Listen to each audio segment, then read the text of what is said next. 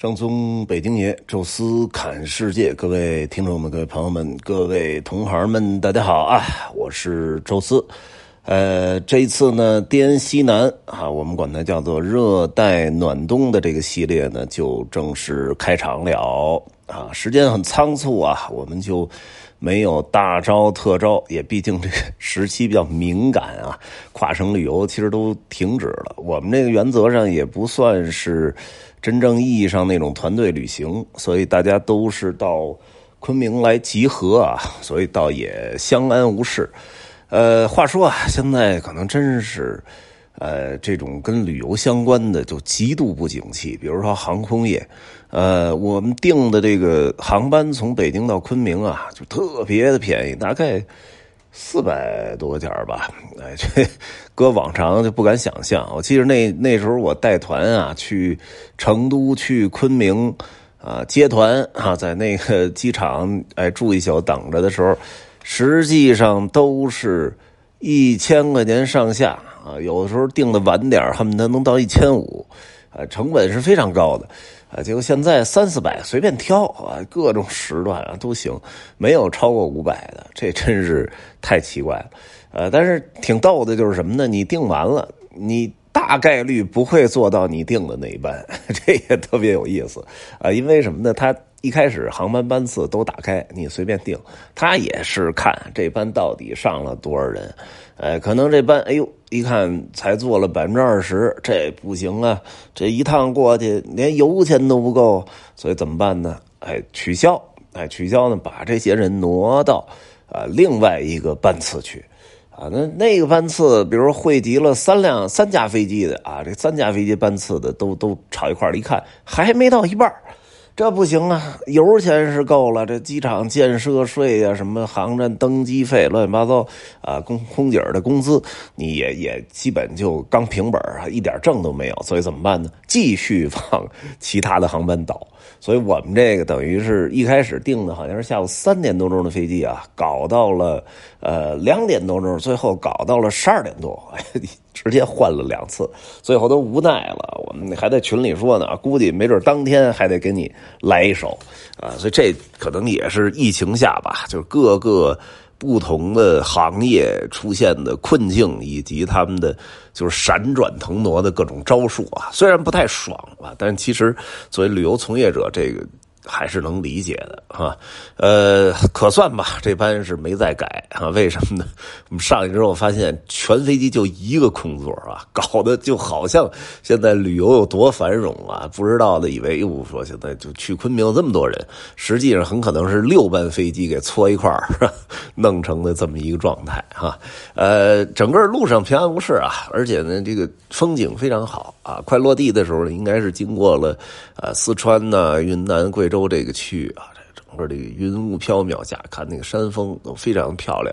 呃，因为早到嘛，所以我们也实际上也是呃提前到达了机场。不过还好啊，我把这个呃用车的订单呢修改了时间啊，所以实际上我还是呃直接出了机场之后就取车啊，来到了酒店。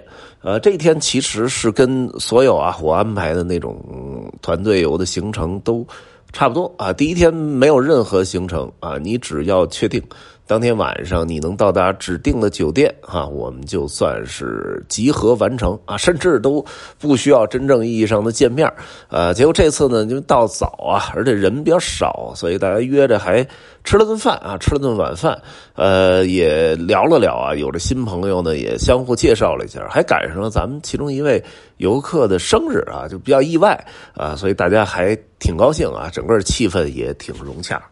第二天一早呢，我们就开车啊，前往呢我们第一站的目的地就是沅江啊。真正呢，我们实际上是直接的目的地应该是版纳，但是这个路程太长了。如果从昆明一口气开到版纳，要七个小时出头。啊，毕竟我们这不是说专业开车跑长途的啊，这一路呢走走停停，有地儿还得照相，啊，有地儿出来去城市吃个饭什么的啊，所以早上起来，比如九点钟出发，恨不得晚上九点才能到，这太苦了。这第一天搞这么辛苦，没必要啊。你说到图普洱其实也得六个多小时，也太累了，所以当时找了一个中间点，就是沅江啊，那个地方呢正好是处于昆明到版纳的中间啊，大概两段的切成了都是开车三个多小时，哎，这样就整体比较轻松了。我们在昆明其实没有任何行程啊，有有想玩昆明的，实际上他们都是提前个一两天到，哎，看看天池啊，看看这个有还有这个去东川红土地的。啊，我们呢正好走啊，就是走这高速的时候，其实就沿着这个滇池的东部啊，呃，一直在开，有一段呢爬升。啊，到了一个比较高的高点，那儿有一个服务区，叫什么是叫渔家湾服务区吗？忘了啊，反正是那个服务区提前查好了啊，到那个服务区停一下。第一个呢是正好我们大概开车一小时，大家也调整一下车的状态啊，整体休息一下，上个厕所啊。另外一个呢就是从那个服务区的后边啊有一个空场，你可以直接眺望。滇池，啊，这个其实还是挺有意思啊。服务区上就有个呃远观的景点而且这个整个天池那个，因为它确实面积比较大，所以整体看起来还挺漂亮啊。那天又风和日丽啊，云淡风轻的，所以啊，整个拍出照来也不错。我在那儿呢，其实也录了一小段短视频啊，就是讲了一个呃，其实之前在大理说出来倒出一个头来啊，来解释了一下。昆明市为什么叫昆明？这儿呢，我们也可以时间富裕啊，给大家再展开一点，多说一说。之前呢，聊到大理的时候啊，其实提到了一个事儿，就是当年的这个汉武帝派兵下来要打这个大理这个区域，哎，结果呢发现呃有湖洱海阻隔，哎，然后两边又是山夹着这个海啊，山海中间又有关口。上官下官啊，虽然上官下官是后来命名的，但那时候，呃，有那么险要的地方，即使没有这种雄关啊，建个那种寨子，建点挖点战壕，这个没问题啊。在古代的时候想过也是非常困难啊，所以当时汉武帝的大军来到这儿。等了一冬天，想着说是不是洱海能结冰啊？结冰，我们从冰面踏过去就完了。结果发现这洱海是不动的，最后没办法，带着大军就撤退了啊！这是一次不成功的征伐。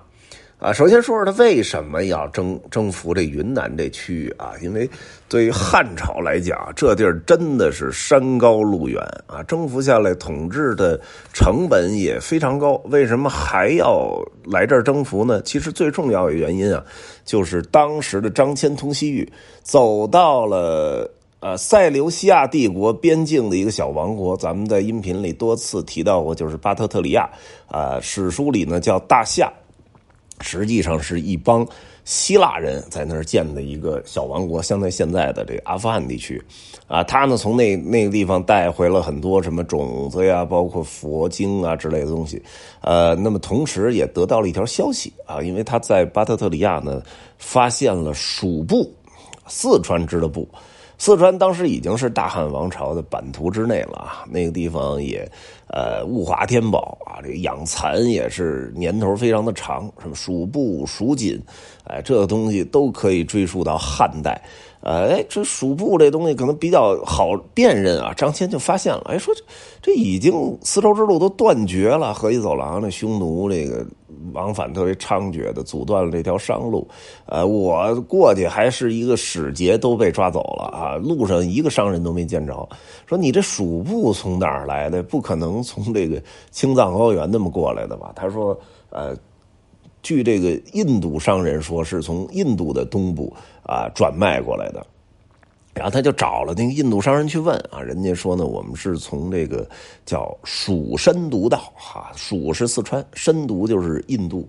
呃，原原来的名字啊，也就是说，四川到印度啊，经过云南这个区域，就是大理这区域，哎，类类似从宝山、腾冲这方面下到缅甸这这块然后穿越密林大山，进入印度东部啊，然后这形成的这么一条非常古老和隐蔽的道路。哎，张骞回去之后，把这个消息报告给汉武帝，那汉武帝说这。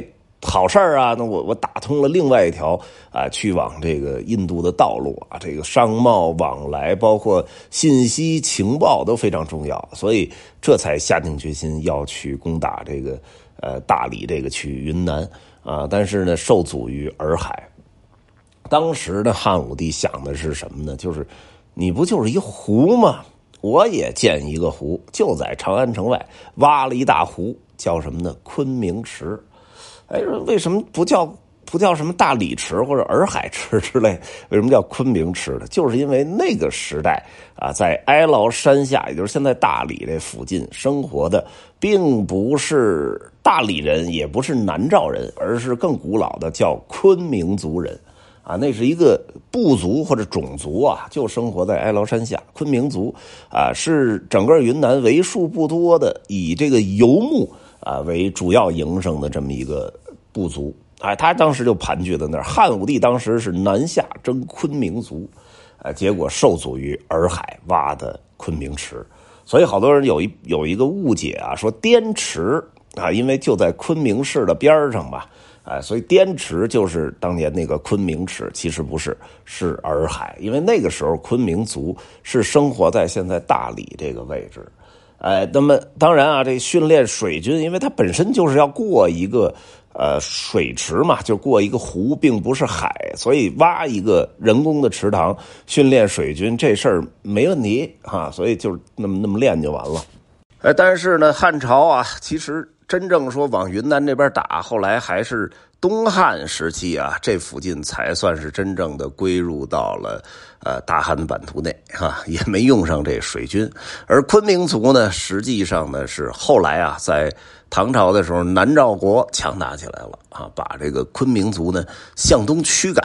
啊，因为真正说消灭这部族也不容易，啊，既然我们强大了，有有更更强大的军事力量，那么我们就把你向东边驱赶啊。那昆昆明族呢，就从大理呢向东流浪到了现在的滇池附近，啊，也就是昆明这个位置啊。那么在这儿呢，就留存生活下来了。而直到又过了几百年啊，到了元代的时候啊，当时呢是。忽必烈啊，绕道大理啊，来攻大宋，所以得先灭掉大理国啊。把大理国灭掉之后啊，他要重新建立他的统治机构啊。他一般叫千户所啊。那昆明这块呢，因为昆明族生活的地儿啊，所以在这儿呢建立叫昆明千户所哈。而又因为呢，昆明族是一个在云南的游牧部族啊，所以蒙古人可能对他有天生的亲近感啊，所以很多的昆明族就加。加入了蒙古的军队啊，跟着蒙古人一直向南征伐啊，去一直打到了现在的云南边境，缅甸啊、老挝这这附近啊，才算是停下脚步啊。那么昆明千户所一路发展，这个地名就发展成了现在的春城昆明，也是昆明的来源。而那个昆明池呢，其实据说现在啊，已经又重新恢复出来了。好多的西安的朋友跟我说，说昆明池啊，完全的，呃，把当年的汉朝那个遗址啊，重新恢复啊，形成了一个新的网红的景点啊。但是实际上北京也有啊，昆明湖，这个在哪儿？在颐和园啊。实际上呢，呃，乾隆。修这个清漪园的时候啊，原来那块呢叫瓮山和瓮山坡下边的一个小水洼子叫瓮山坡，啊，乾隆那时候给扩建啊，上面呢就就是叫万寿山，而下边这个呢叫昆明湖。为什么叫昆明湖呢？也是以这个就是。啊，要向汉武帝学习啊，这到处征伐啊，能够扩大帝国版图的这么一个目标啊，所以就起了这么个名后来这个名呢，还被慈禧老佛爷给利用上了啊，因为他有一个名义，就是要训练水军，所以就重修颐和园。但是这个理由其实特荒谬啊，为什么呢？就是。在慈禧晚清那个年代，所谓的水军是真正意义上的海军了，已经变成那种钢铁军舰了啊！您甭说在昆明湖训练了，开都开不进来啊！那东西都只能停在山东威海那那个北洋水师，你让他顺着说海河进来，走到昆明湖那不可能啊！啊，所以这完全就是一个幌子，而且就是。非常的低级啊，然后稍微懂点行的人一听就就是一个呃，就是一可笑的借口。哎，但是甭管怎么说，人家老佛爷啊，有一个名义就可以了，就重修颐和园，然后名字还是沿用叫做昆明湖啊。所以整个这个逻辑线啊，昆明族啊，到这个昆明池，到昆明市啊，到昆明湖啊，基本就整体捋下来了啊。所以它跟滇池其实关系真不是特别大啊。但是正好走到滇池呢，啊，就把这个逻辑线说一说啊，也解释了很多不同地区所带来的误解啊。那么这一期吧，就跟大家聊聊这。昆昆明湖啊，昆明池啊，整个这个逻辑线也算是我们整个这一次旅行的一个简短的开场啊。今天就说到这儿吧。那么有什么想说的，欢迎大家在音频下面留言，也欢迎大家加入听众群，微信搜索“宙斯”的微信号，这六字汉语拼全拼，加入之后会邀请您进群，也欢迎关注抖音“宙斯侃世界”，同时呢，欢迎关注。啊，我在喜马拉雅旅游频道的一个全新节目叫《宙斯看欧洲》啊，这个非常正式，而且有清晰的这个提纲啊，能够把欧洲从历史到文化到艺术到以及各个国家有意思的看点都一一说明。预计呢会有两百多期啊，现在呢会持续更新当中啊，每周的一和五啊，每周双更，也希望大家能够多多的关注订阅。啊，留言转发啊，谢谢大家的支持啊！这一期呢就聊到这儿，感谢大家收听，咱们下期再见。